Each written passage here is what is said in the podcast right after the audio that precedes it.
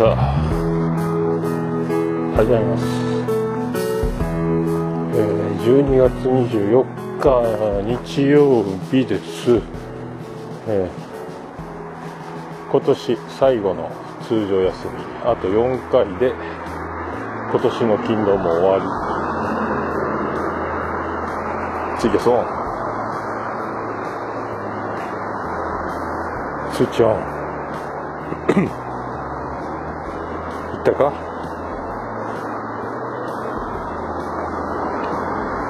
さあ、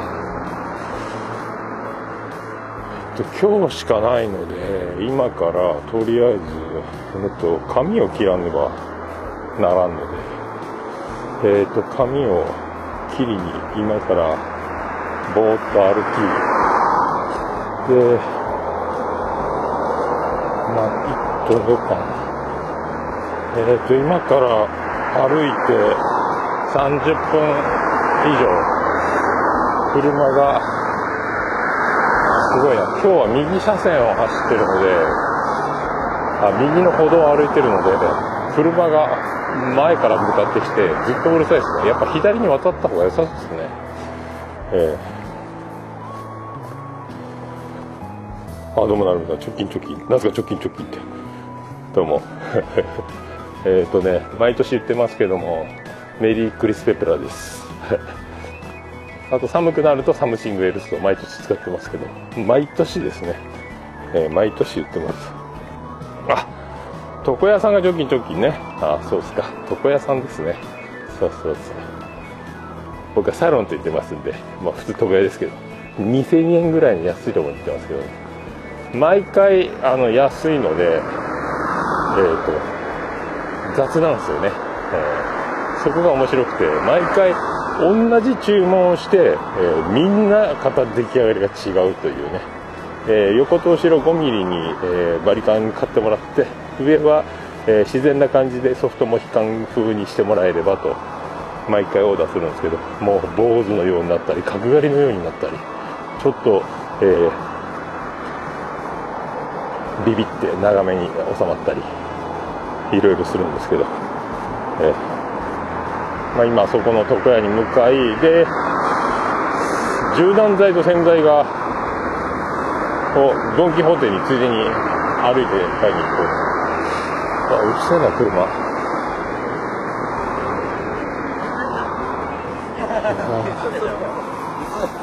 そんな感じですね。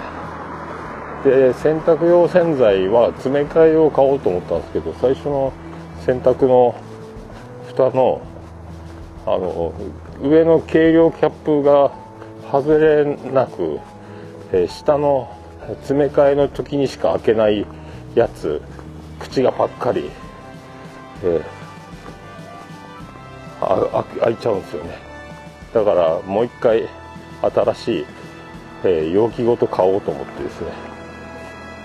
部屋干し OK 等間隔狭狭く吊るしても臭くならない何だからアタックネオなんとかだ結構あれ1回買ったけどいい匂いなんでそのまま行こうかと、えー、思いますけど。渡るかな？渡るとめんどくせえかな？青だな。点滅したな。渡るのやめた。えっ、ー、と対向車がうるさすぎたら以後気をつけます。あそんなさそんな差あるんですよ床屋さん。まあ高いところに行けばねそこそこそのやってくれるでしょうけどまあ僕はそんなにあの髪型重視ではないので面白かったらまあそれでもとんでもないガタガタになったらそれはそれで面白いからいいなと思うんですけど、えー、毎回ね、えー、だみんなあのバリカンを入れる横と後ろのバリカンを先に入れる人もいれば上をある程度ソフトモヒカン風にこう仕上げといて横を買って差を自然に横をこう繋いでいくみたいな人もいるし。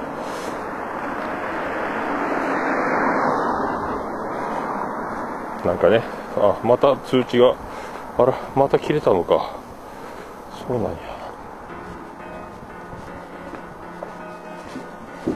切れたんですね。あらルネポです。通知オン。あジェルボール洗剤ね。それはあの洗濯の量が一定してればいいでしょうけどね、なんか洗剤の量の調節ができないですもんね。えー、やっぱりね、あの、そして職場でも綺麗好きな人というか、まあ、結婚されてて、で、ちゃんと綺麗好きな人というか、やっぱあの、柔軟剤をね、え、多めに使うというね。だから通るだけで、あ、あの人今通ったなってわかるぐらい、やっぱ、そういう柔軟剤の使い方をしてる人がいるにはいますけどね、え、独身の人にはいないですけど、だからちょっと多めにリクエストしてるみたいな、入れて洗ってるみたいなことも言ってましたけど、えー、なるほどね。そう、一人は、一人はね、そんなに洗わないですもんね。うん、なんか、僕はあんまりその柔軟剤も、ちょっとだけ入れてますけどね。だかがっつりは効かさないですけど。えーいやほんでどんなこったなまあ今日から明日からまた夜勤を4日続ければえっ、ー、ともう夜勤明けに福岡空港に行ってそして7時の飛行機まで時間を潰しの、えー、そんな感じになりますけど。今ね、日本放送でチャリティーミュージックソンが始まって、えっ、ー、と、オードリーが出て、やっぱオードリー面白いなと思いながら、3時からね、南海キャンディーズの山里亮太とのゲストトークがあるんですけど、ここは面白いですね。えー、楽しみですね。えー、聞けるかな？わかんないけど。まあね、南海キャンディーズ山里亮太といえば TBS ラジオで水曜日やってるので日本放送にはそうそう来ない。あと玉結びも出てるしね、えー、そんな山ちゃんが、えー、日本放送に来るというね。ここがまたちょっとねスペシャル感すげえなっていうね、えー、それ楽しみなんですけど。弾けるかな？えー、う昨日も一応途中まで友近のとこまで爆笑問題検索者ネタ祭りを見たんですけど、面白かったですね。オードリー面白かったな。あと、あ、やっぱミキの漫才すげえなと思ったけど。えー、いやで、昨日、えっ、ー、と、妻ジェニファーから電話がかかって聞いて、え、ー、と、長男ブライアンがクリスマスに、えっ、と、ウォークマンが欲しいっていうね。えーウォークマンって言えば猿がヘッドホンして聴いてるようなイメージですけど今の時代は多分 MP3 プレイヤーのことでしょうけど僕らはカセットテープをね持ち運んで聴けるというやつだったんですけど、えー、そうウォークマンが欲しいっていうでもソニーのウォークマンにしたらどうなんだろうと思って iPod の方がいいんじゃないのって iTunes でせっかく曲パソコンにいっぱい入れてんだからそこで共有した方がいいでしょって。で妻ジェニファーがえーと、長女ブレンダーを迎えに行ってる時からの電話だったんで本人の意思を確認できずまあ妻ジェニファーが何を言ってるかさっぱり分かりませんっていうね、え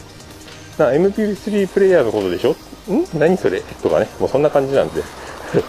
なんでソニーのウォークマンがいいの？何？ハイレゾが聞きたいの？ハイレゾのやつ？何？何それ？何？ハイレゾって？みたいなね。そんな感じだったんで。だからもう iPod の、何 ?iPod なのじゃなくて、iPod の、あの、iPhone みたいな形したやつあったでしょ？あったっけ？あった、買ったやん、つって。あれで聞いた方が絶対いいよって言ったんですけどね。えー、なかなかでも伝わんないみたいですけど。まあ、今日夜でも長男ブライアンに聞いてみようかと思うんですけど。なんで、ただ Bluetooth のヘッドホンとセットみたいなそういうのがいいのかなってちょうど妻ジェニファーに聞いたんですけどももう豆鉄砲食らったようなリアクションだったんで電話越しにまあいいやっつって まあただもう携帯音楽をだスマホまだ持ってないガラケーなんでえー、ハイレゾってね、それ。そうそうそうそうそう。やっぱねあの無駄毛の処理なんかも大変ですからね。えー、入れどってね、大変ですよね。えー、昔はね、腰骨まで見出てるぐらいこうガサッとカットしてね、えー、バカ野郎っていうことですけどね。昔はね岡本夏樹とかねハイレグね、えー、やってましたけどね。あまあそんなとこですか。いやでなんかまあ携帯ヘあんまイヤホンさせたくないんですけどね。今イヤホンその音音質も良くなってるしあの耳なじみもいいでしょうけどあんまりあのイヤホンやヘッドホンをして爆音で音楽を聴いてほしくないなというね。まだ中学生ですからなるべく、えー、そういうことはしないでほしいなと思うんですけどね。大体若い子難聴が多いっしょ。で職場でもねやっぱあの若い子がちょっと話しかけてもあの全然聞こえなんすかっていうリアクションがあ全然聞こえてないんだっていうね。そんなにちっちゃい声で喋ってないのに聞こえてないんだっていう。やっぱイヤホン通勤中のイヤホンで爆音で聞いてんのかな？耳がバカになるのかなっていうね気がするんで。やっぱね難聴はミュージシャンのねえー、がなるのは分かりますけどスタジオとかでも爆音なんでドラムとかすごい音鳴るんで。ミュージシャンがねでっかい音ばっか聞いててライブとかでガンガン爆音でやってると耳が限界を超えるっていうのはあるかもしれないですけど。一般人はねなるべくねだから僕もなるべくあの朝の通勤はポッドキャスト聞くけど、えーと、職場帰りはもうちょっとイヤホンせずにとか耳休ませろっかなとか、えー、消耗品な感じがするんでね。あんま爆音でね、えー、聞かないように。したいんですけどね、えー、そういう感覚がねいい音が大きく聞けてあの楽しいが先になってるんじゃなかろうかという、えー、長男ブライアンのね、えー、感じがするので。やめとけよっていう、え、ことは言いたいですけど、まあ自転車乗るとき絶対使わないとかね。まあ受験生なんでこれからの受験勉強の足しに、えー、次男次郎丸とかがなんか邪魔しに来ても集中できるようにってことなんかなと思うんですけどね、うん、でもあれだったらあの昔あったよな最近かな。あのノイズ消すプールの水の中に潜ってるかのように静かになる、えーと、ノイズかき消しマシンみたいなねイヤホンをつけると周りの音が消えるという集中しやすくなるみたいなのもあったからそういうのもいいかもね、えー、まあでも今ね結構 WANIMAとか、まあ、僕が愛知に出発する前は WANIMAとかあと EXILE系のやつとかハマってたんでおしゃれなシャレオツな音楽ですね、えー、ラップが混じったようなダンスミュージック的なやつとかが好きであとは WANIMAね。 WANIMAはね、まあ、熊本で親近感九州としてあるけども。なんすかねあれね。あの声すごいなと思ってね。甲けあの声はなんか潰れそうで潰れない声とかあんまり地声を鳴らしてない感じがしますもんね。あのいい技を身につけてんだろうなと思って、えー、すごい高えなと思ってね、うん、あポッドキャスト爆音で聞かないですよえー、聞かない方がいいですよね。えー、聞かない方がいいですよ。僕もだから、あ朝ね、朝だけちょっと音弱めに聞いてるんですけどね。えー、音楽とかもね、でっかく聞くと耳にはよろしくないので、そうは思うんですけどね、そういう感覚は全くないでしょうから、まあ、長男ブライアンに物申すというね、えー、どうせならね、もうあの、スピーカーからね、鳴らしてほしいなと思うんですけど、えー。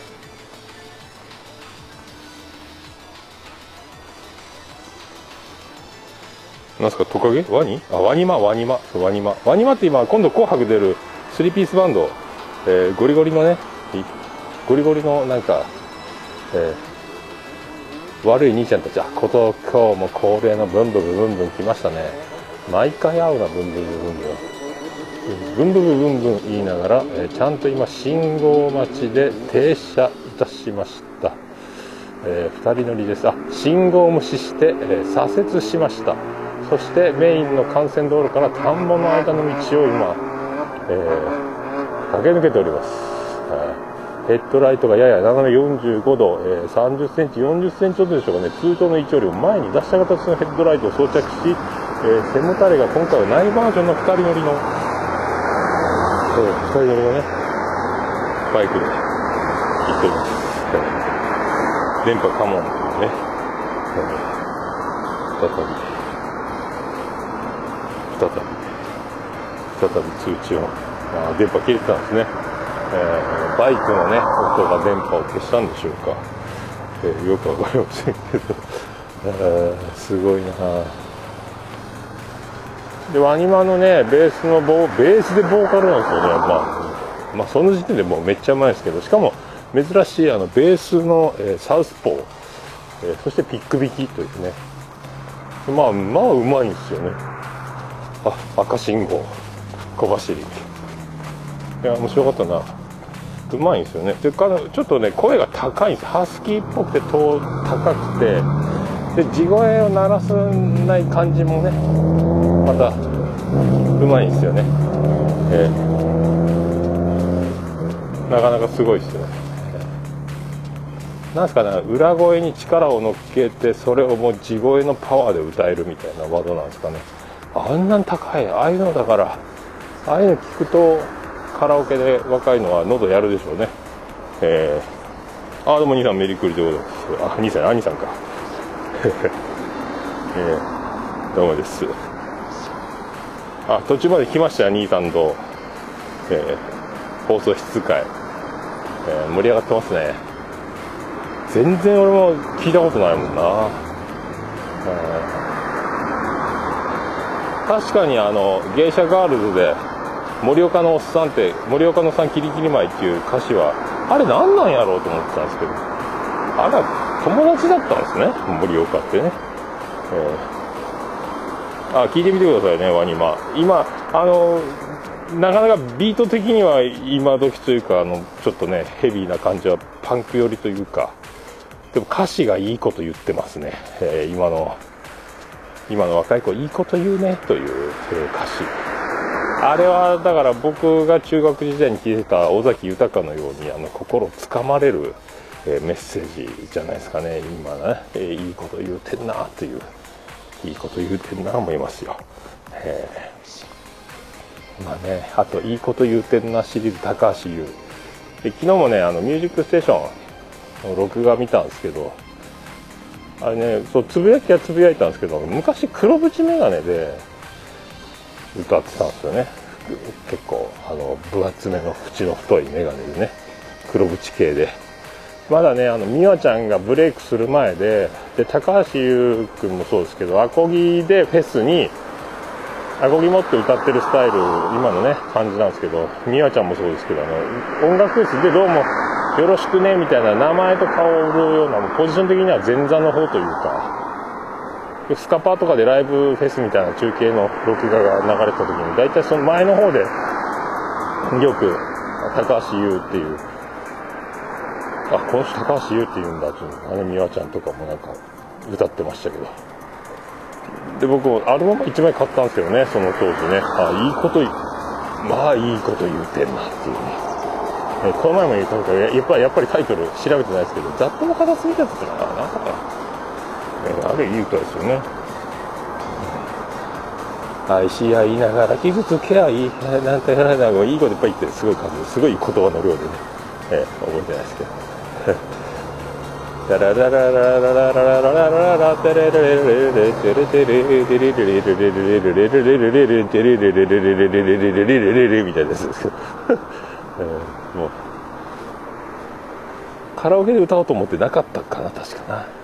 か途中で歌えなくなったか。忘れたけど、えー、そんなやつ。いやで今日のえっ、ー、と今日はね夜は明石家サンタ。えっ、ー、と明石家サンタを見るか。でも起きれるかな。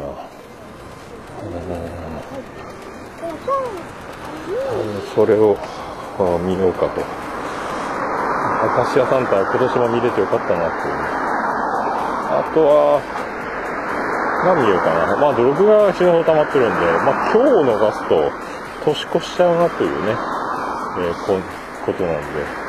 まあ、ある程度チョイスして見ようかと思うんですけど。今日トンネルで皆さんのおかげでした、あの、スペシャルね、細かすぎる、細かすぎて伝わらない見たし、えー、面白かったですね。あ風邪できました？ああそっか iPhone のヘッドホンイヤホンがね。風か。風はねこれはこうすればいいか。こうすればいいか。ネックウォーマーの中に入れれば風は当たらないですよね、え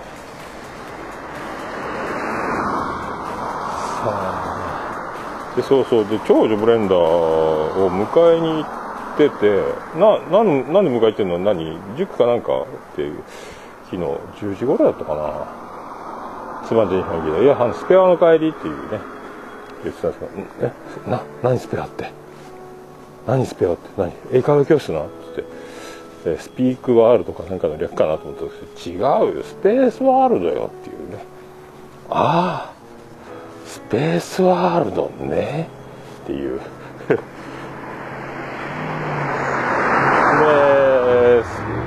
今年今月いっぱいがねスペースワールドね。北九州がね、えー、北九州といえばいいな。今ね猫のしっぽポッドキャストの猫好きさんが北九州にいるというね、えー、すれ違いがすごいんですけど。僕が福岡在住なら会えてたのかなっていうね。ことになるんですけど。でスペースワールド会スペースワールド夜土曜日誰と行ったんだっていうことになりますけど、まあ、そこは聞いてないですけど、えー、その辺も含めましてね、まあ、今度福岡帰って10連休いろいろまあ聞かないとは思いますけど、えー、いや鼻がくしゃみが出そうやな。いやまあねまあでもまあ大学生の長女ブレンダーはまあなかなか充実してるんじゃないですかそれ遊びに行ったりね、えー、一方愛知県の僕は大体休む日は34時間歩いてるというね、えー、ことになりますんで、まあ、この昼寝ぽがなかったらこれどうなってるんでしょうね。まあすごいっすよね、えーまあ何はともあれポッドキャストをやってなかったら、えー、ちょっとまだ違ってたろうなというね、え、思い切って福岡を出て、え、働こうなんて多分そこは難しかったかもしれないですね。思い切って、まあ、まあ、ポッドキャストあれはどこ行っても楽しいなっていう、なんか気もね、えー、聞くのも配信するのもね、それがまあこれがあるとないとやっぱ全然違うでしょうね。今僕はどうしてたんだろうかと思いますけどね、えー、そう。まあ想像はつきませんので、えー、想像できないですから、え、考えてもしょうがないけど。いやあとなんか昨日昨日テレビで何やったかな？あのこん実は話は違うとか、こんなはずじゃなかったシリーズみたいなのが確か昨日やってて何やったかな？お好み焼き屋は粉物だから儲かると思ってたら実は儲からなかったみたいな人たちが経営者の人がいっぱい来てて東野さんとかと、えー、ヒロミとかねなんかこういうトークしてたやつがああ懐かしいなお店やってんなみたいな。ね、まあ、粉はや儲かるって言うけどキャベツの値段が高くて大変とか鉄板の前は熱いとか、えー、ずっと、え、生地をこねてたりキャベツ切ったり腰が痛いとかえー、鉄板の掃除で腰が痛いとか、えー、すごいなみんな。ああそっか苦しいんだとかね、え、僕も炭火の前で地獄のような暑さをやってたし、えー、一人で延々洗い物したり大掃除からなんから全部一人だったんで、まあ、労働的にはヘビーですけど。まあね。まあ腰が痛い言うてる人は僕も当時90キロ近くありましたけど、そんな感じでまあ太っとるやん。当たり前やんっていうね、えー、感じが。こうも腰の痛いのにはだいぶちょいちょい悩まされてましたけど原因はね体重落とせよっていうことなんですけどただ食べ物に囲まれてる以上なかなかね、えー、難しいところあるんですけど今はねこの10キロぐらい体重落ちたんで、やっぱり食べ過ぎだなっていうのはね、えー、食べなきゃ太らんめみたいなね、えー食べたからでしょっていう、えー、見てるとやっぱねなんかあとお客さんから持ちかけられた商売の話に乗っかって、えー、大損国みたいななんかやったかな。電気代電気代が安くなる装置をつけると得になるからこれを何十万かで買わないかって持ちかけられて分割でその分電盤につける装置を買ってそれ全く電気代が下がらずその人が詐欺で捕まったニュースをテレビで見たとかそんな言ってましたけど。まあ僕も、まあ、お店する前にあれビリジャン群青緑のが言ってたのかな。えー、とにかくお客さんから持ちかけられる商売の話を絶対に乗ってはいけないという、あ、そりゃそうよね、つってね。あまあ、お客さんでもね、やっぱ、閉店した時間、オーダーストップの時間に、空いてる？いや、もう終わりました。あ、ごめんね、つって。ただ、何分かして戻って、ごめん、あの、じゃあ、あの、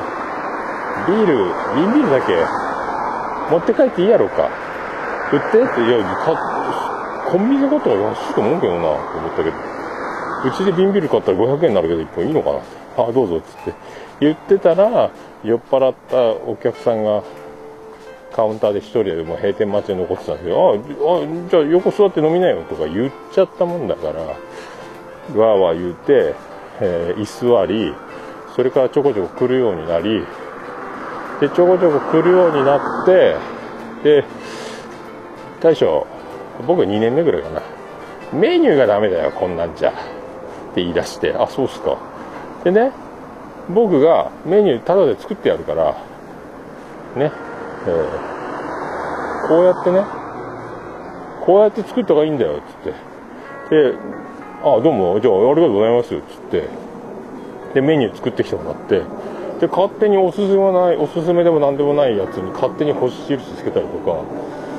なんかまたさっきの兄ちゃん帰ってきました、えー、今度は信号を、えー、イエロー状態黄色で右折をしました、えー、一応信号は守った感じになりますけどね、え、ぐるっと回ったんですね。さっき左折して、えー、ずっと左回りでぐるっと戻ってきたという、え、ブンブンブンブン言っておりますけど、まあ、そんなのがあってねそのメニューもまあね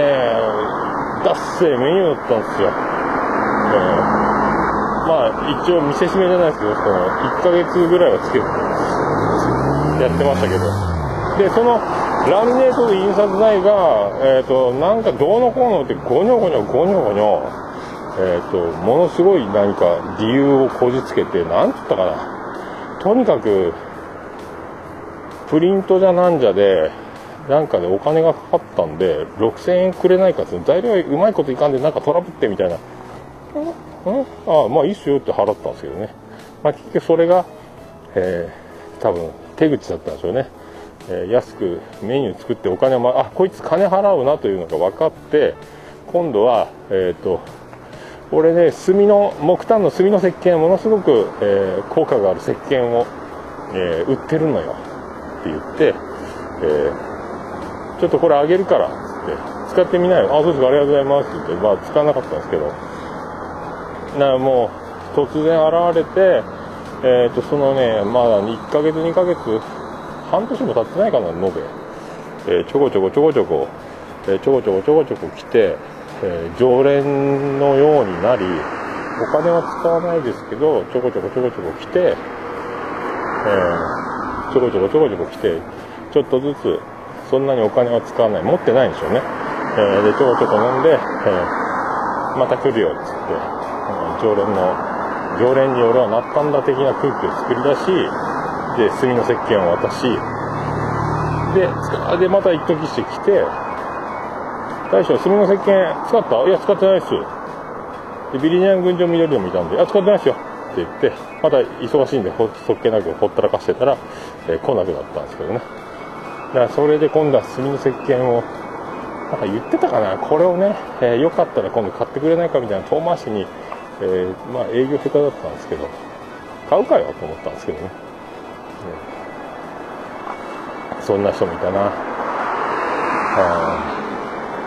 あとはねあのいつもえーと、僕年上で50ぐらいのちょい悪親父みたいなのが20代ぐらいのちょっとワンポイントタトゥーが入ったような飲み屋系の派手なお姉ちゃんといつもアメリカンドリームやなとか思いながら、えー、こんなに年を取っても、えー、ギラギラしたおっさんは、えー、若いお姉ちゃんとこうやって飲みに来て、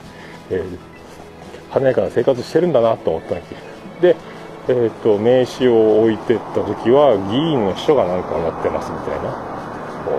おなるほどね。華やかだね。まあ一応ねああ原価50円ぐらいですね。あそんなあるんですか。ありますねでもね。あとそれでその人がいや私今回あのえー、っと電光掲示板の営業を始めましてあ議員の人辞めたんだ。ってことはその自分が秘書をしていた先生が選挙落ちたのかな？知らんけど。全然興味なかったんで。で私電光掲示板の営業前になりましたって来てその前はねあの大将っていつもこう上手なこと言って褒めてでその桃屋さんの T シャツものすごくセンスがあって素敵なんで、えーと、売ってくれないですか？で女の子もその綺麗な若い女の子も私もパジャマにしたいとかあそうですかないですけどねつってね、えー、あげあげたいものをあげたいのはあげたいですけどないっすもんね、えー、なんじゃこりゃと思いながら。で営業マンになりました。っつって。ああそうですか。っつって。どうですか？いやいやもう全然そういうもう全くねそういうのはもう興味ないんでいいですよって言ったら。せめてあのちょっと物だけでも見てもらったら、えー、それだけでもねお願いしたいんですけど。つって。いやいいっすよ。いやどうしてもいいっすか？っても営業時間中のまで忙しくなる前かな。平日やったかな。暇な時に来てオープン前やったかな。もうなんか自分のえーと、結構でかいやつね、まあ、外につけるからでかいんでしょうけど、だから160、150センチぐらいあるのかな、立って120センチあるんだ。まあ、そのおっちゃんが中肉中背のおっちゃんの脇の下ぐらいまである高さの、その、LED のパネル、これ LED 明るいっすよ。パソコンでこういう風に入力してこんな感じ、あとね、こっち我が社がそれで提携したね、メニューをそういう、こういう、こう、アピールする、こんな、えー、表示の仕方もありますし、ちょっと電源借りていいですか？ほらこんなに明るくてピッカーってこうね、えー、デモンストレーションの画面電光掲示を見せられてどうですか？って言われてね。いやいいです。考えときますって言って、えー、考えときますって濁してその場でこうぶった切らずに。考えときますって言ってそれからえっ、とそれからねまたどどその後どうなりましたかって健康いただけましたかって電話がバンバンかかってきていやまだちょっとってずっと濁してたらもう来なくなりましたけど、えー、そういうな人もいましたねもうね自分がお客だから、えー、大将ちょろいと。ね、これからもどんどん飲み来ますしとか言うんですよね。そんなね、飲み来ますしは飲みに来ていただいたという実績を思うものだって、これから来るからという約束は信じませんよという気持ちがあったので、えー、そんな風にね、それはも来なくなりましたけどね。まあそんな厳しい営業の世界でいきなりね議員秘書で僕は飲み歩いてるいろいろお店を知っているいろんな、えー、お店の大将のパイプもありますぜひこの、えー、電光掲示板 LED のこの字が流れるやつ。私がトップセールスをしてみせますみたいな単価を切っていい、えー、条件でその会社に入ったのかもしれないし、えー、大ボラ吹いたのかもしれないし、えー、そんなに甘くないぞというところになったのかもしれないですけどえ営業は大変ですよというね。なんかそんなのもあったな、えあとはねか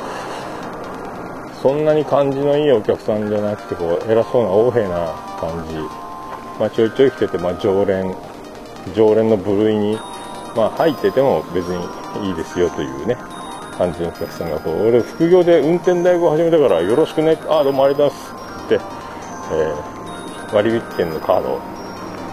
置いていかれたけど、えー、1回も読んでないっちゅうね。運転代行もね怖いんですよね。のお客さんの話聞くとぶつけられたとか駐車の時失敗したとか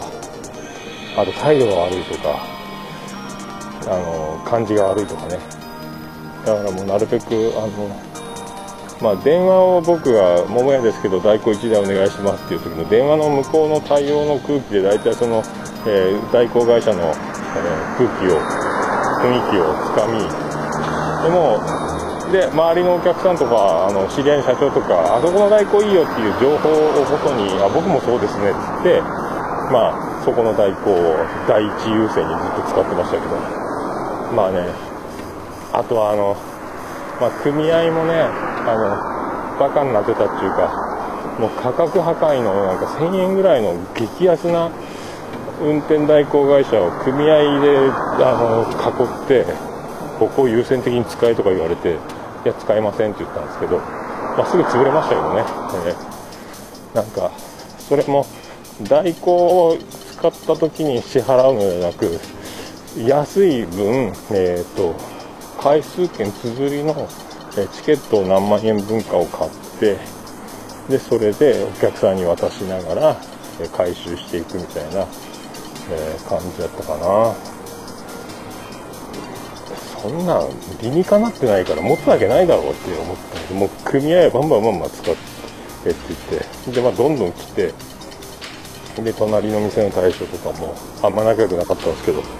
大将使ってる？全然安い。もう使った方がいいよ全然。こんなの安いよいいよこっちがいいよって言って。でだんだんいやそんな言うてもね。だから通常3000、4000かかるのが1000円、2000円の世界だったかな。そんなバカなと思ってたんですけど、いや、母体がね、えー、携帯電話の通信会社かなんかで儲けてたみたいで、そこの会社が参入してきたから、えー、資本にゆとりがあって、えー、実現可能なんですよというね、だから儲け度外視、赤字じゃダメだろうけど、まあ、うまいことやってますよみたいな、えことを言ってたんで、あ、そうですかって、まあ、使わないまんま、まあ、すぐやっぱ潰れたんですけど、そんなのね、そんなうまい話あるわけないじゃんみたいなね。えー、ただなんかあの、何やったかな、えー、っと、お客さんがやっぱね、人気がありすぎて、もうあの、来店して来店した瞬間に店員さんがあの代行頼まれるんでしたら今言ってください、えーと、もうあの最大で2時間とか1時間は平気で1時間以上待たされますので帰りにあの代行お願いしますって言われてもそこの安い代行を指名された場合は来ませんのでもう2時間3時間前から言わないと来ませんよって店員が言ってくるっていうね本末転倒だっていうねそしたらね、あの、大将聞いてくださいよってお客さんが 来て、あ、その代行頼んだんですけど、その来てから、もう帰りの時間を予告せえって言われる感じがして、ゆっくりできないんですよ、気になってみたいなね。え、でしょうねって言いながらね。あんまり続かないかもしれないですね、とか言いながら、あそうですか。でも安い、お客さんとしては安い方がいいですもんね、って言いながら、そんなバカなとか思いながらも、やっぱ案の定だったっていうね。で、やっぱ、その、従業員も安い運転代行、運転代行屋さんのそのドライバーさんも、えー、安いので、忙しいので、あの、酔っ払いは、博多のとこにあの、会計してからが、酔っ払いのおっちゃんのとこに会計してからが長いんで、代行待たせるんですよね。で待たせる、15分、20分、30分、40分、平気で待たせるので、大根待たしとってよからんもん、そんなもん。俺は客なんだみたいなことに酔っ払った気が大きくなるので、でも次が詰まってて苦情もすごいので、多分お客さんまだですかって言いに行ったりしてトラブルになって喧嘩になるとかね、えー、まあどちらも気持ちはわからんでもない。相手は酔っ払い。でも自分は大根次も次も安いんでバンバン予約が入ってるみたいなこう苦しみを味わってたみたいですけども、えー、大変やなみたいなね。まあでも本当ありますね。だそのお好み屋さんいろいろそうやっていろいろ商売の話持ちかけられて、えー、損しましたみたいなことみんな言ってましたね。あとなんかあの世界最大の食日本最大級の食フェスがあの頓挫した話のに何十万も突っ込んで損したみたいな人もいたし、えー、いろいろやな。まあ僕はだからまあでもでねひろみさんも今芸能人やりながら商売やってて商売はね厳しいよ。えー、うちも厳しいのよ。トントンなのよ。ギリギリ厳しいのよ。ってそんなになんか経営してるけど儲からないみたいなこと言ってて。でねあのお好み焼き屋さんも、えーと、1割ぐらいはもう閉めた方がいたみたいで。そう閉めるのも勇気なんよっつった時に横の右役さんみんな大きくうなずいてたのが面白かったんですよね、まあ、確かにそうやなと思って。まあねそのお店を閉店するのは勇気だけでした。ねまあ、嫌でもねその売り上げがなくてもう潰さなきゃいけないっていうのもあるよね、まあね、閉店するのは閉店するでまたお金かかるからですね。桃屋だって多分閉店で退去復旧で150万ぐらいかかってますよね。160万ぐらいかな。かかっちゃうのでそれだけお金がかかりますよというね、えー、だからこうこの先ずっとお金は回っていって生み出さないけどもただやっぱ通常のえ、給料日に給料もらう生活とは違うのでお金が現金がずっと回転してるのでなんかこういけないことはないけどもとかあったりね。いろいろこうあるんでしょうが。思いっきりですよね。まあうじうじ後悔しないでよしってやれる人はねバスッと締めてまたやれればいいじゃんやればいいじゃんみたいな感じでなれる人はいいですけどもうこれなくすともう終わっちゃったみたいな気になる人は大変でしょうけどね、えーあの見て久しぶりなんかああなるほどねと思ったけどね。あとお好み焼きの混ぜ方が下手だとかあとトンネルズのあの福岡の唐揚げ屋がべちゃべちゃしてるっていうのあの熊田正史みたいな人がやったんですけどなんかあのすごいな。タカさんに唐揚げ指導でタカさんはそんな素人だから唐揚げ醤油味の唐揚げとか焦がしてましたけどね。180度で揚げて200度で30秒でカリッとさせるみたいな、まあ、フライヤーのねあの温度が下がる。冷たい肉を入れたらそれは温度下がるっていうのでそれも、えー、やってる本人が知らなかったのが面白かったけどあの粉をつけてフライヤーに入れるのに粉をこう落とあんまり落とさずにあの揚げててでフライヤーにその、えー、落とさなかった粉が油が表面に床すとしてバーッと浮いてきてそれをすくわないので多分あの床すをすくわないとフライヤーで今度一時したら焦げて下に沈んできて揚げる唐揚げ、まあ、フライヤーなんで粉はねその網の下に落ちるでしょうけど油の劣化が早くなったりとかえ 床すはちゃんとすくった方がいいよね。気になったら粉を粉をパンパンってこう払って油に入れないのと油の入れ方が危なっかしいしあのチャポンってやるしね。油をちゃんと揚げなよっていうなんか、えー、気になったのでまあ僕も素人で始めたけど14年経ったらあこう手がおぼつかないテレビで緊張してるかとはトンネルが目の前にいるからっていうのもあってもああはならないなと思うのでまあ素人でも僕もずっとやっててあ意外にあのいろいろ注意点が見えるようになるんだなとかね、えーえー、意外に思いましたね僕もね、えー、あやっぱりこう差はずっとやってるとやってないの差はあるんだなっていうのはちょっとね。まあだから僕もねいつかはね最悪あのお店が店舗をテナントでお店ができないとしても唐揚げ屋さんぐらいはやりたいなとかね。家の軒先でテイクアウトみたいな、えー、とかも思ったりしないではないですけど、面白いねああいうのね。さあ床屋さんに着きましてあと1分ちょっとですか。今日チャリティーミュージックスの日本放送ね。えーと、Wi-Fi 環境がある方は位置情報をオフにしてもらってラジコをつけるとラジコが東京の、えー、番組になりますので東京の、えー、放送局が聞ける形になるのでそしたら簡単に日本放送をチョイスして、まあ、通常の地方のキー局で自分のね福岡なら KBC ラジオで聞けば多分聞けるんでしょうけど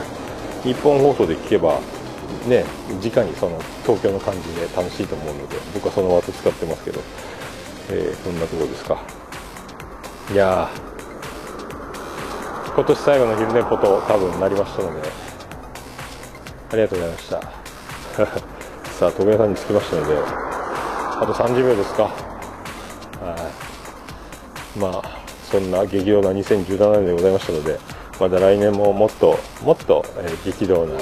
面白い展開を、え、楽しみにしつつ、えー、人事のように生きていきたいと思っております。はい。ありがとうございました。あと10秒ですか。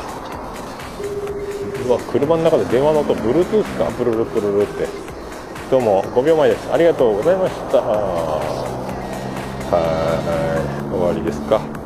そんなことでございましてえフィールドポ今年も相当数アップしましたけどありがとうございました。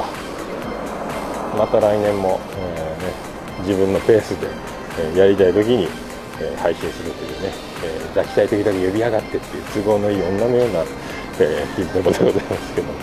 またどうも来年もよろしくお願いします。良いお年を。メリークリス・ペプラー。ありがとうございました。